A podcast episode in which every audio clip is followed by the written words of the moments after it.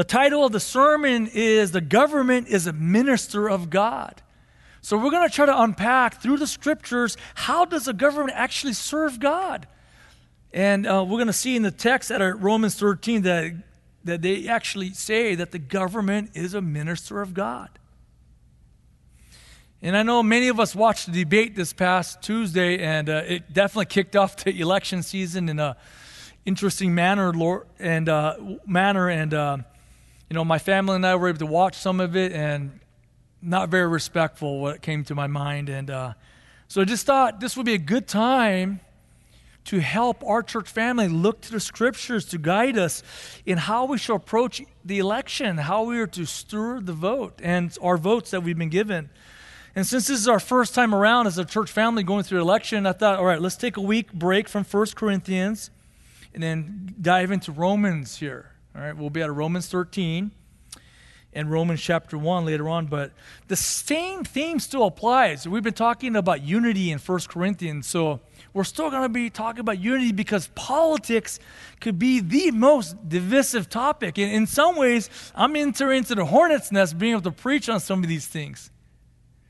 But we submit to God's word, and we all love Christ. And we need to hear what the Lord has to say about the government and how to vote through the scriptures.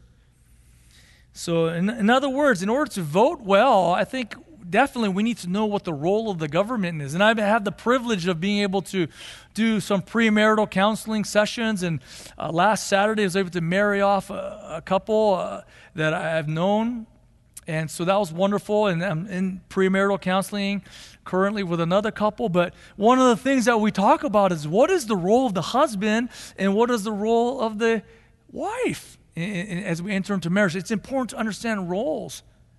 And so when I, one of the things I ask the ladies, the sisters, is the role of your husband is to be your pastor and to lead you and to guide you. He will have authority over you. And therefore, can you see yourself submitted to his authority for the rest of your life, right? So choose wisely, right? And of course, they go, of course, of course, but it's important to understand role. So, therefore, in the area of government, we need to know what the role of the government is so that we could steward our vote wisely, right? This is what we need to do. So, we'll be at Romans 13, uh, 1 through 5. So, if you have your Bibles, let's turn to Romans 13, 1 through 5. Just a little bit of background. God is the God of order. He's not the God of chaos. He's not a God of having us to wonder. God has instituted certain institutions in our world. For example, as Pastor Paul talked about, he's instituted family, where father, mother oversee the family, where the fathers are the pastors of the home and, and are, are to care for the spiritual and physical and emotional well being of the family. God has also instituted the local church where Christ is the head of the church and he has men to lead under Christ and care for the souls of the church. There's order. We know how to function. And, and, what I tell my children is this by submitting to mommy and papa, you're really submitting to Christ. And so the third area that God has instituted is the civic arena, where God has instituted governments to perform a specific role. So we're gonna we're gonna read Romans 13, 1 through 5 together. So if you're able to able, please rise and let's read Romans 13, 1 through 5 together. I'll be reading out the NASB version. He who has ears, let him hear. This is God's word. Verse 1. Every person is to be in subjection to the governing authorities, for there is no authority except from God. And those which exist are established by God. Therefore, whoever resists authority has opposed the ordinance of God. And they who have opposed will receive condemnation, judgment upon themselves. For rulers are not a cause of fear for good behavior, but for evil. Do you want to have no fear of authority? Question mark. Do what is good, and you will have praise from the same. For it, talking about the government, is a minister of God. For it is a minister of God to you for good. But if you do what is evil, be afraid. But it for it does not bear the sword for nothing, for it is a minister of God, an avenger or punisher who brings wrath on the one who practices evil. Verse 5 Therefore, it is necessary to be in subjection, not only because of wrath, but also for conscience sake. Let's pray. Father, we thank you for this time to uh, go through your scriptures. Give us ears to hear, Lord, by the power of your Spirit. Thank you, Father. Thank you, Lord. In Jesus' name, amen. Please have a seat. Three main points that we're going to have, I'll just give it to you ahead of time, is we're going to cover the role of man. We're going to cover that fairly quickly. And then uh, point number two, the role of the government. We'll cover that fairly quickly, and we'll spend most of our time on the role of the vote. On the role of the vote. Okay? So let's get to let's get to right away. Point number one: the role of man, according to Romans 13, is to submit. Write that down in your notes. The role of man is to submit. Verse 1 says, Every person or soul is to be in subjection to the governing authorities. Every man, woman, and child is to submit to the governing authorities. Now, being a submission is viewed as a negative thing in our culture right? And it's like our culture teaches us to be our own person, be your own man. You know, do what you feel like is best, be true to yourself. These sort of concepts are very prevalent in our culture today. But the Bible sees submission in a very positive light. In a very positive light. So God charges every person to be in subjection to the governing authorities. Why? Because Verse 1 says, For there is no authority except from God, and those which exist are established by God. God is the one that establishes authorities. So, children, as you obey your parents, God is the one that gave you your parents. Basically, by obeying God, you obey, I mean, by obeying your parents, you obey God. So, therefore, in our civic duties, as we obey our leaders, we obey God, right? Daniel 2:21 says he, meaning God, removes kings and establishes kings. God is the one that sets up kingdoms and removes kingdoms. From every type of government, I mean, whether it's a monarchy, you got a king or queen, you got a Caesar, you got an emperor, you got a pharaoh. These are all been established by God. Even if we have a communist government, a socialist government, a democratic government, all these are set up by God. Obviously, some have been good and some have been bad, but nonetheless, the Bible says all of these have been set up by God. Therefore, since we submit to God, we need to submit to our ruling authorities. God says in verse 2 of Romans that those who don't submit will have a, a, incur a condemnation. There'll be judgment upon those who do not submit. Obviously, for non believers, there will be a judgment on a holistic, divine level, but for Christians, we will have to answer to the Lord how we submit it to our authorities, our government authorities, right? And this is important. Now, there is a limit, of course, as we talked about, right? There is a limit. Where here's an example of a limit in Daniel chapter 3 Shadrach, Meshach, and Abednego, these Hebrew boys were captured and brought into Babylon. King Nebuchadnezzar the one that God placed to be in control, ordained that every people, every man, woman, child in the kingdom, when they hear uh, uh, uh, uh, music, they're to worship this golden image that Nebuchadnezzar established. Well, Shadrach, Meshach, and Abednego, knowing the Old Testament, said we were only to worship the God of the Bible, did not do it. And they did it, they, dis, they respectfully disobeyed the king not in, a, not an antagonistic matter. They said, We're not going to do this. And they're willing to suffer the consequences. And the king threw him into the fire furnace. For those of us who know the story, God shows up and protects them from this fire furnace. So obviously, there's a limit to our submission to the government. We're ultimately submitted to our authority, Christ Himself. We know this, as Pastor Paul talked about. Let's move on to point number two. The role of the government, I broke it up into two points, is to promote good and to restrain evil. That's why the government exists, to promote good and to restrain evil. Let's look at verse 3. For rulers are not a cause of fear for good behavior, for good moral behavior, but for evil. Do you want to have no fear of authority? Do what is good, and you will have praise from the same. The government is to praise those who do good, promote good, promote morality, promote safeness in our culture. Right? This is important. Verse 4 says, For it is a minister or servant. This is the same word that's used for deacon, right? So there's people who serve in the church that are called deacons, but the government, he says, is a minister or deacon or servant of God to you for good. It's, and, and the government is meant to do good. Why? Because this is, but if you do what is evil, be afraid, for it does not bear the sword for nothing. For it is a minister, a servant, a deacon of God, an avenger or punisher who brings wrath on the one who practices evil. The government's role in restraining evil is to punish evildoers. In no unclear terms, it bears a sword. That's the police, the military, the might of the government is to punish or avenge the evildoer. Right? This is why we don't go out on the street and carry out justice on our own. We understand this. This is why when we have our wives or our children walk on the street, we expect there to be a certain level of safety. And if there's something that, some evil that happens, these evildoers have to think twice because the government's going to come down on them. This is a good thing, right? This is a good thing. Keep, maintains order. So, this is what the role of the government is to promote good, to restrain evil. Right? This is a good thing. This is a good thing for Christians and non Christians, right? To maintain order to maintain order. That is the role of the government to promote good, to restrain evil. Now, let's jump to point number three now. I told you I'd go to point one and two fairly quickly. Let's go to point number three. All right, point number three. The role of the vote, the role of the vote, the role of the vote.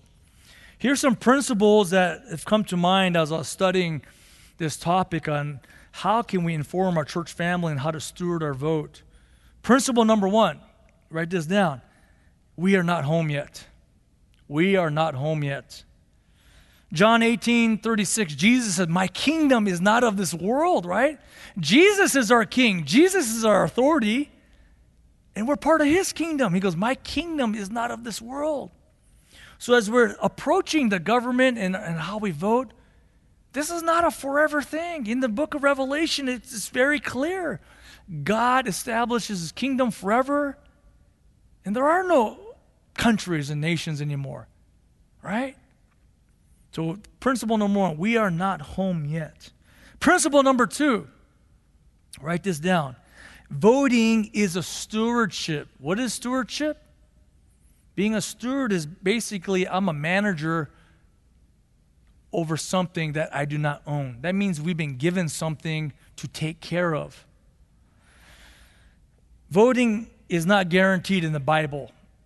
Not all Christians have a vote. It basically depends on where you live and what nation you're under. We happen to, by God's grace in America, have privileges unique to many people on the, on the planet. We do get a vote, and this is important. It's just like money. Not all of us have the same amount of money how little or how much we have is a stewardship. God will judge us on how we spent our money. Did we spend it faithfully? Did we spend it for the cause of the kingdom? Just like time. Some of us have more time, some of us have less time. Some of us are in retirement stage. We may have more time. How are we stewarding our time? Some of us are in the phase of raising little children. Are we stewarding that time well to raise them up to love Christ?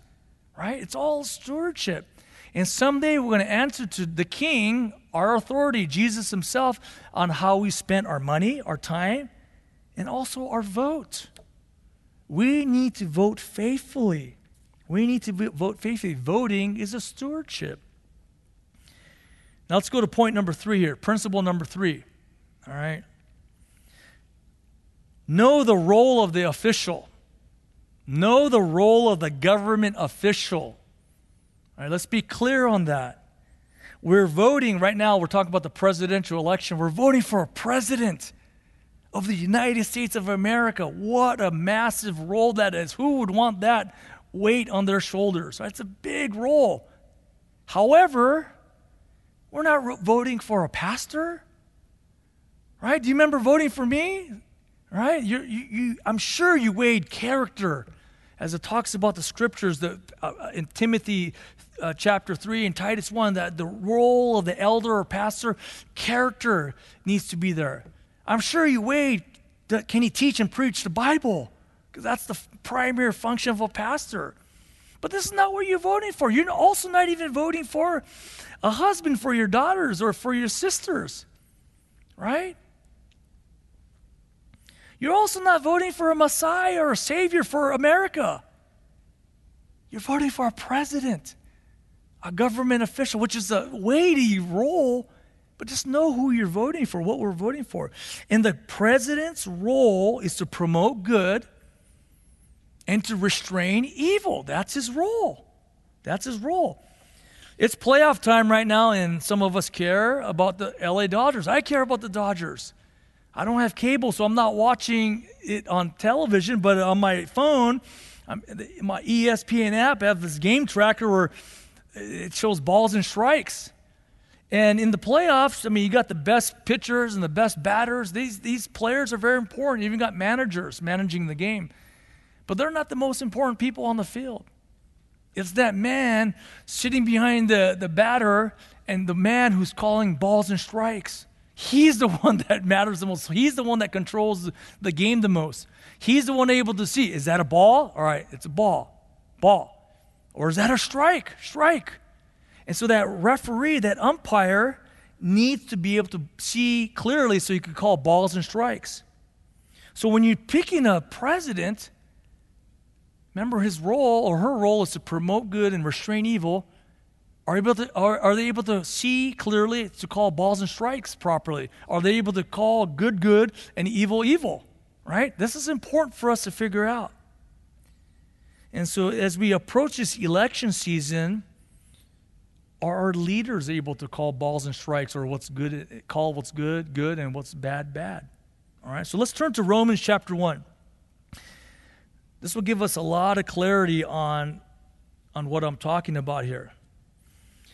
Romans chapter 1, as you're turning there to your, on your devices or in your, your Bibles here, we'll start off at verse 18.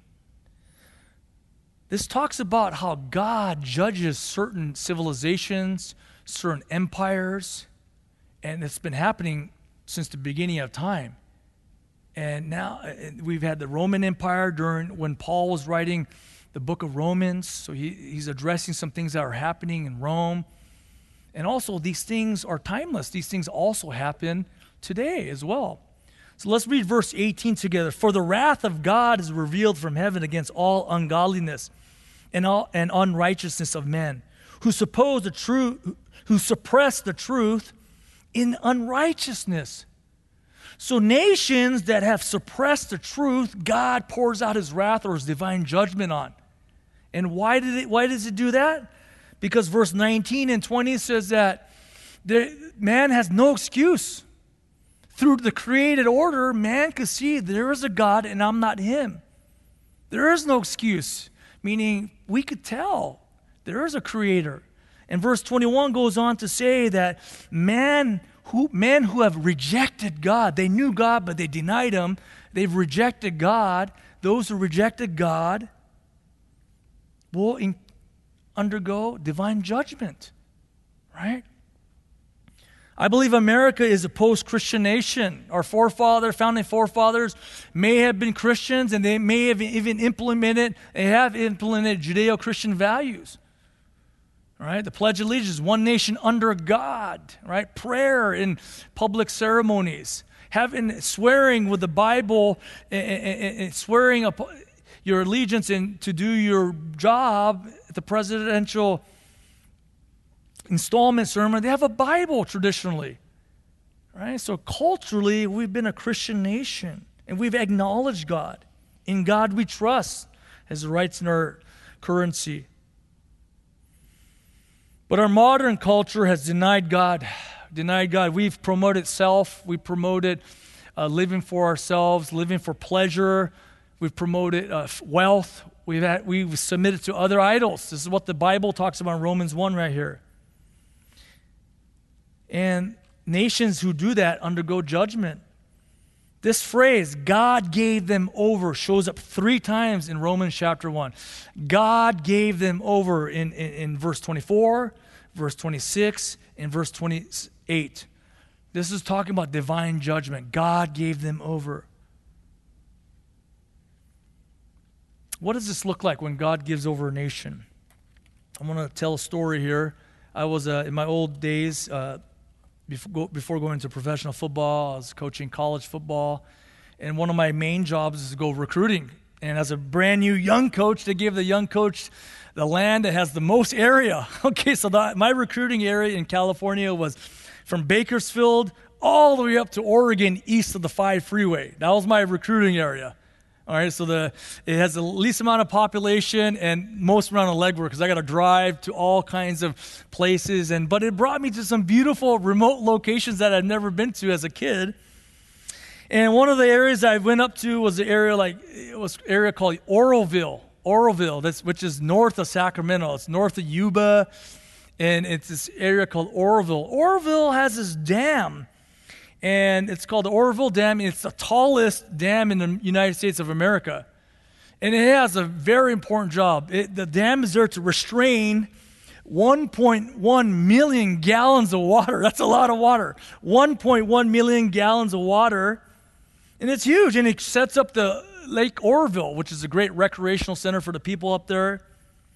But in 2017, something, something scary happened for the people up there. In 2017, as we know, in, in California from 2011 to 2017, we went through, under, underwent one of the worst droughts in the history of our state. But the Lord broke that drought because in 2017, one of the wettest winters happened in over 100 years, and the water levels rose and the water pressure rose. And in basically, they had a problem. One of the, the spillways the main spillway, emergent spillways in the dam burst. All the concrete flew out, and there's a big hole in the middle. And the water started spraying to the side and started eroding this hillside, which supported the dam. Well, what's the problem there? If the, if the, if the hillside erodes, that dam's going to collapse.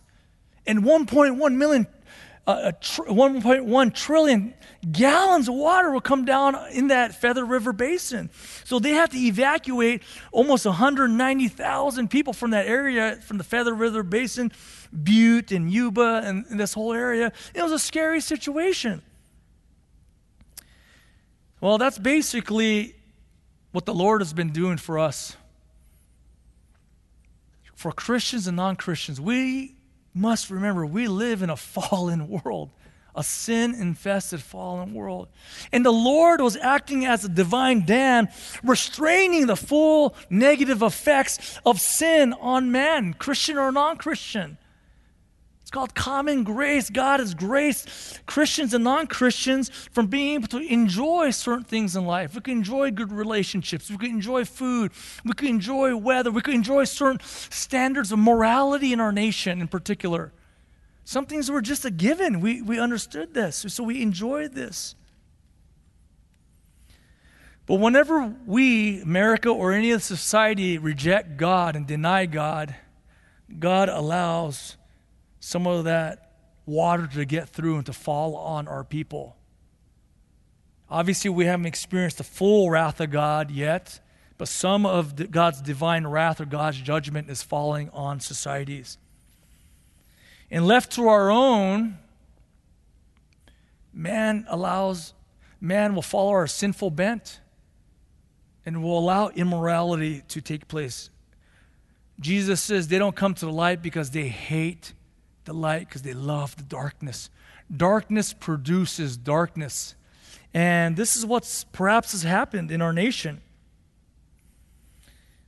So, my question is as we go through Romans here, has God abandoned America? It's a heavy question. It's a grim reality, perhaps. Has God abandoned America? There's three stages of divine judgment that's talked about in the scriptures here in Romans. Stage one here, if you got your notes, write this down. Romans 124, I'm going to read the first God gave them over. Because a nation or civilizations reject and denied God, Therefore, God gave them over, verse 24, in the lust of their hearts to impurity, so that their bodies would be dishonored among them. First stage is a sexual revolution. Sexual revolution. Where Jeremiah 17 9 says, The heart is more deceitful and wicked above all else, desperately sick. Has God allowed our our nation to just undergo certain levels of depravity in, in sexual areas, arenas. I mean, have we allowed, have, has God allowed this to happen? Something happened in the late 50s and the 60s.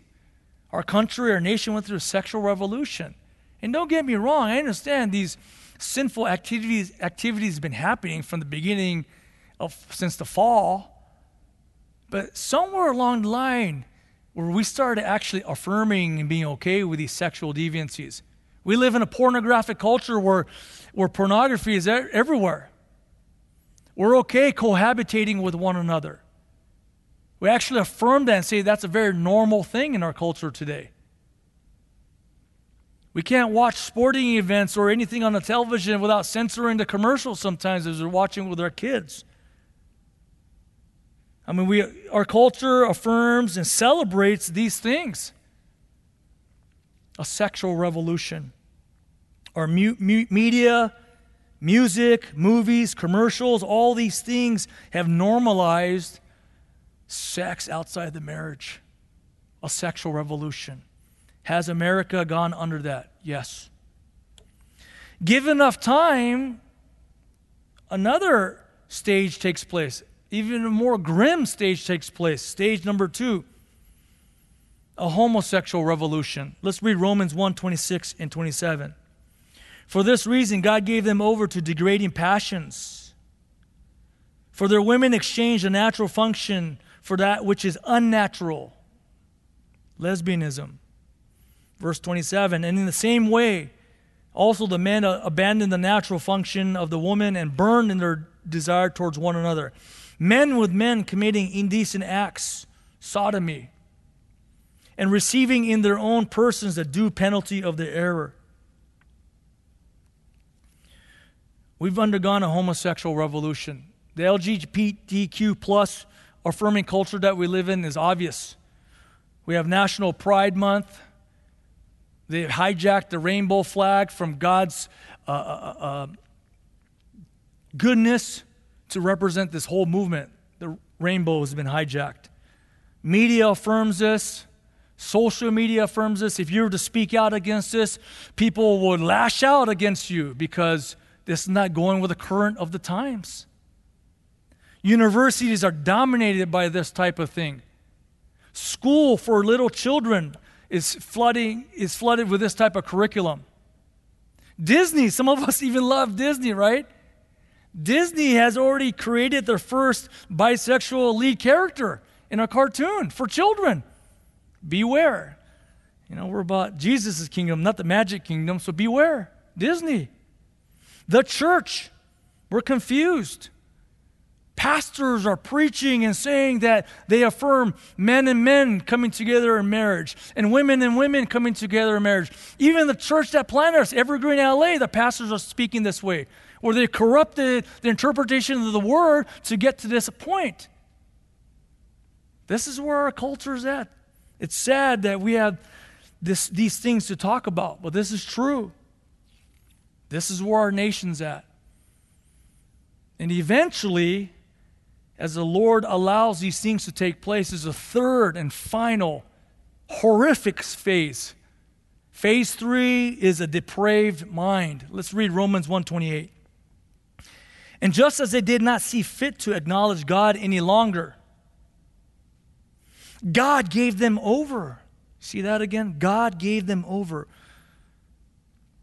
to a depraved mind to do those things which are not proper, depraved, adokimos, worthless, senseless, cannot think straight. This is that mind who doesn't know what's up and down anymore. No, no, longer can you say what's left and right. No longer can you call balls and strikes properly anymore. Isaiah 5:20 says, "Woe to those who call evil good and good evil. Is this not what has happened to our nation? We can't even think straight at times as a people group, our culture we're talking about.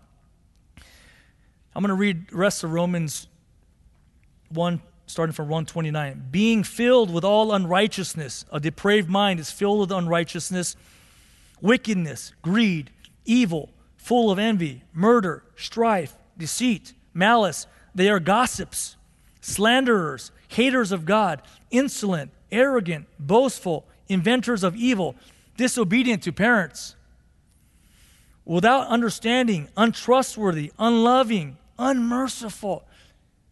That's a laundry list of sins where Paul just machine guns these one after another after another. This is not an exhaustive list, exhaustive list either, either.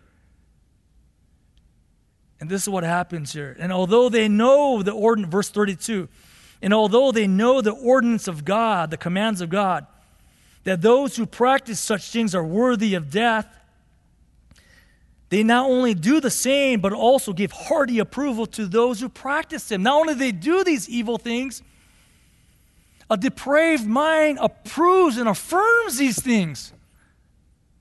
Right? That is judgment.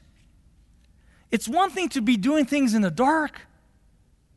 It's another when leadership in our culture promotes these things and say, this is good.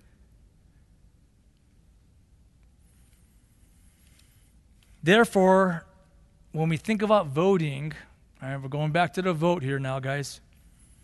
We need to examine which candidate has a sound mind.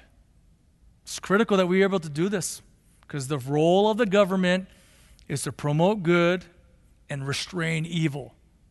All right? And government leaders need to be able to discern what is good, what is evil. So let's apply this here. Some points of application to consider as we pray and think about who to vote for. Who to vote for. Some things to consider. Point number one thing to consider who will protect the unborn child? Who will protect the unborn child? The unborn child is the most defenseless person in America. They don't have a choice. They're just supposed to be born and, and, and mature. The sanctity of life. That's why I'm so fired up as a church that we get to support a ministry like Options. We're so grateful for that. Who, who counsel women, mothers who to have options other than abortion, to teach them that there's other ways or to get support during a very scary time right? Through unplanned pregnancies. Praise God for these ministries. A depraved mind would say it's okay to murder a baby. It's okay, and it's a good thing. You have the right to do it. A depraved mind will promote these things. Over 61 million people have been murdered in the womb since 1973, Roe versus Wade. There's, that means there's 61 million less Americans that walk the earth. 61 million lives. Depravity. If you're wondering if an unborn child is a, is a person or not, well, Jeremiah 1 5, God says, Before I formed you in the womb, I knew you. Before Jeremiah was born to serve as a prophet, God says, I knew you before you were knitted in your mother's womb. God chose him to be a prophet in Israel. These are people. Second thing to consider who promotes justice? This is important. This is important. Who punishes the evildoer? Who protects the good?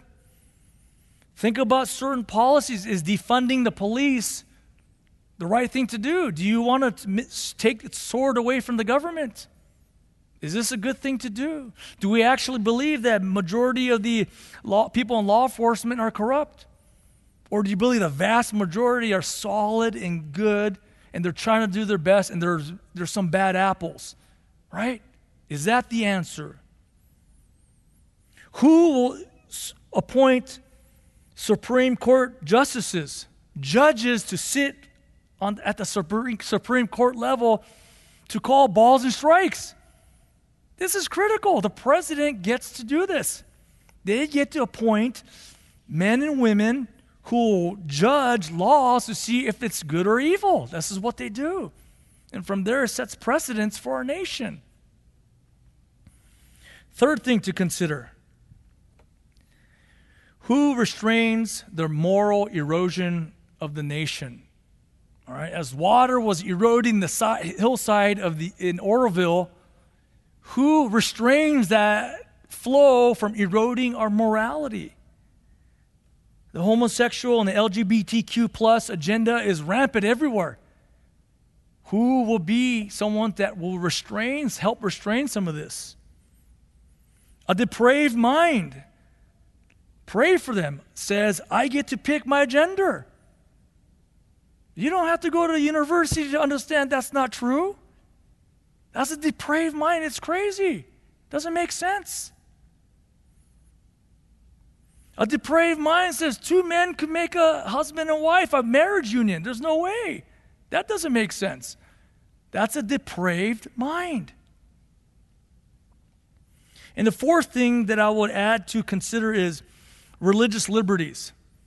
Although this is not guaranteed in the scriptures, we, we've, ha- we've enjoyed this for centuries here in the United States of America. This is important. And it's kind of tied into some of these other agendas. Will they ever gag the pulpit and say, you know what, you cannot say homosexuality is a sin? Will they ever do that? Because it's hate speech. Will they ever come down on the local church because a pastor's not willing to marry two men or two women? That could happen. These things are very important for us to consider. We get to gather together. We gather outside. It was an awesome time that we had. We had the, probably the most that we ever had come out. More people are coming out. So if you're ready, come on out, worship together. Right now, we're able to live stream this. Our government allows us and protects these liberties for us. These are things that we would want to consider. So, in essence, who should we vote for? Men or women who will call good good and be able to recognize evil is evil. Someone is able to call balls and strikes accurately. That's who you need to consider. How can you tell this? Well, just look at their policies, their agendas. All, no one can look into the heart of a man or a woman, but based on what they say, what, on their positions, you could tell what they believe. All you could do is go off the information that you've been given. God will judge you only on what you know. Okay, in this case. I mean, I believe our nation is heading down a moral decline like a train going right down the hill. Well, we might as well add some speed bumps along the way to slow this down if we have an opportunity to affect things. As a church, we need to rise up and really pray and understand this is a serious stewardship that we have before the Lord. And whoever gets elected, whoever it is, we go right back to the scriptures. We submit to them. We cheerfully submit to them. We pray for them and we trust that God is in his wisdom has appointed them to be our leader, our national leader, our local leader, what have you. We cheerfully submit to them until they charge us to disobey our Lord, the king who's sitting on the throne. Now, you may be saying, Pastor, this is a grim message. It is, it's, it's true. Where is the hope in it? Where is the hope in this? Well, the gospel says there is hope. There's hope. We just sang this song here, and it brings to mind the song that we sang called Authority. I'm going to read where that song was inspired of. I'm going to go to Isaiah chapter 6, verse 1. Where is the hope at, brothers and sisters? Those of us in Christ Jesus, by believing the message of the gospel, have this hope here. Isaiah 6, verse 1. In the year of King Uzziah's death, you know what that year was? A year in Israel when a great king, a good king, died. And Isaiah the prophet is wondering, where are we going as a nation? Where's our hope at? Where's the next generation of leaders? Where's Ronald Reagan? Where's Abraham Lincoln? Where are they? Where are these great leaders of our past? Seeing the debate, you may be wondering that, right? In the year King Uzziah, Isaiah said, Look, where are we going as a nation? Then I saw the Lord sitting on a throne Isaiah saw Christ sitting on his throne in heaven.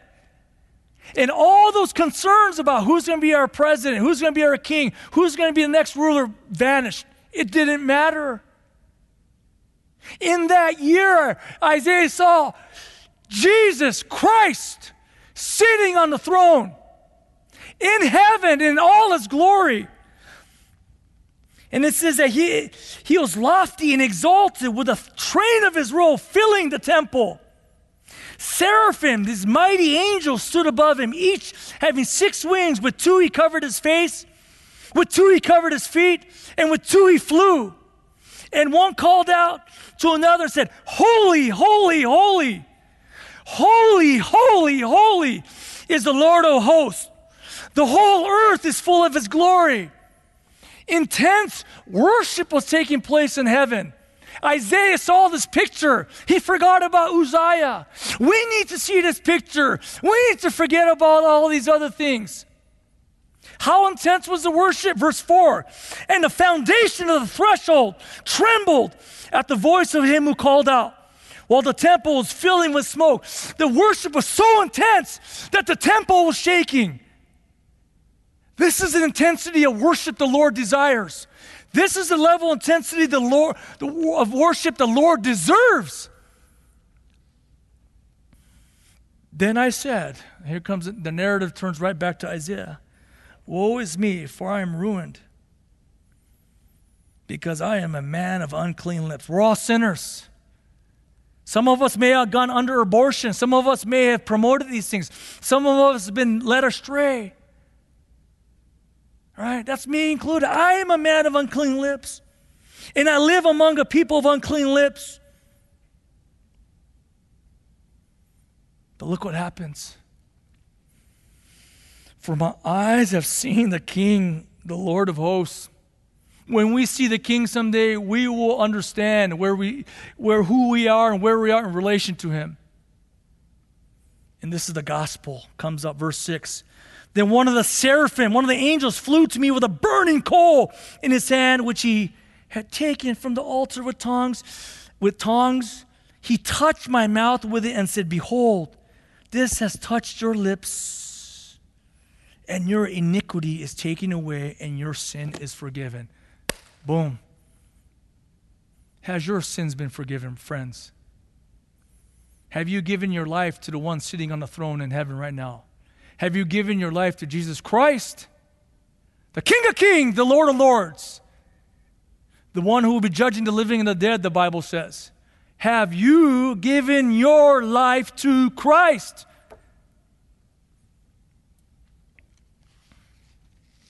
If you haven't, you need to.